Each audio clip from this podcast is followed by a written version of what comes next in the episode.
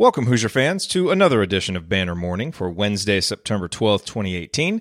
I'm Jared Morris, host of the Assembly Call IU podcast and postgame show, and we are now just 17 days away from Hoosier hysteria.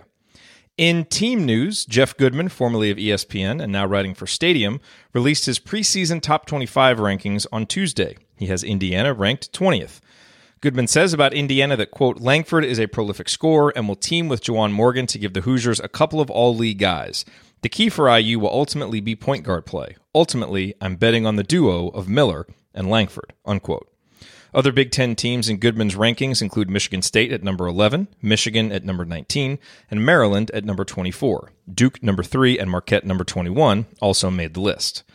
In recruiting news, Brian Snow of 24 7 Sports provided detailed updates on several IU recruiting targets.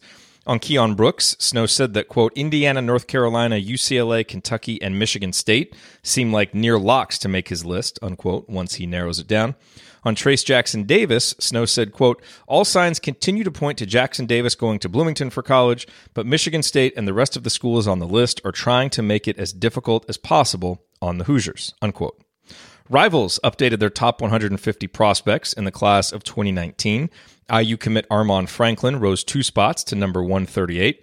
Others of note, Isaiah Stewart rose one spot to number 5. Trayce Jackson-Davis fell two spots to number 18. Keion Brooks Jr. fell 11 spots to number 26. And Jahmi'us Ramsey fell two spots to number 39. In my favorite Hoosier of all time news, aka Big Ten career scoring leader news, the Erie Bayhawks, the NBA's G League affiliate for the Atlanta Hawks, announced some new additions to their coaching staff on Tuesday.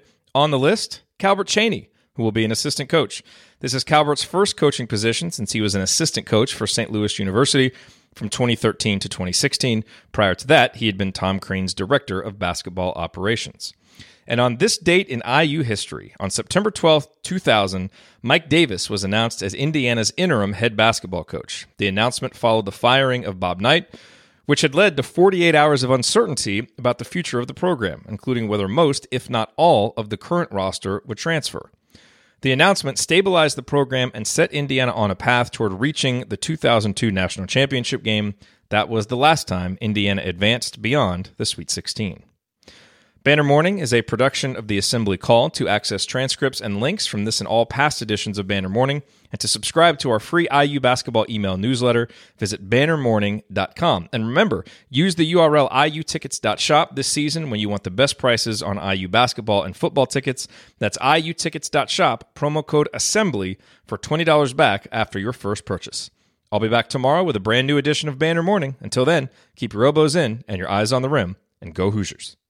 Sticky notes, email alerts, a string around your finger. They're just not big enough. So here's a big reminder from the California Lottery. Tonight's Mega Millions jackpot is over 250 million. Whew. Play now. Please play responsibly. Must be 18 years or older to purchase player client. Sticky notes, email alerts, a string around your finger. They're just not big enough. So here's a big reminder from the California Lottery. Tonight's Mega Millions jackpot is over 250 million. Whew. Play now. Please play responsibly. Must be 18 years or older to purchase player client.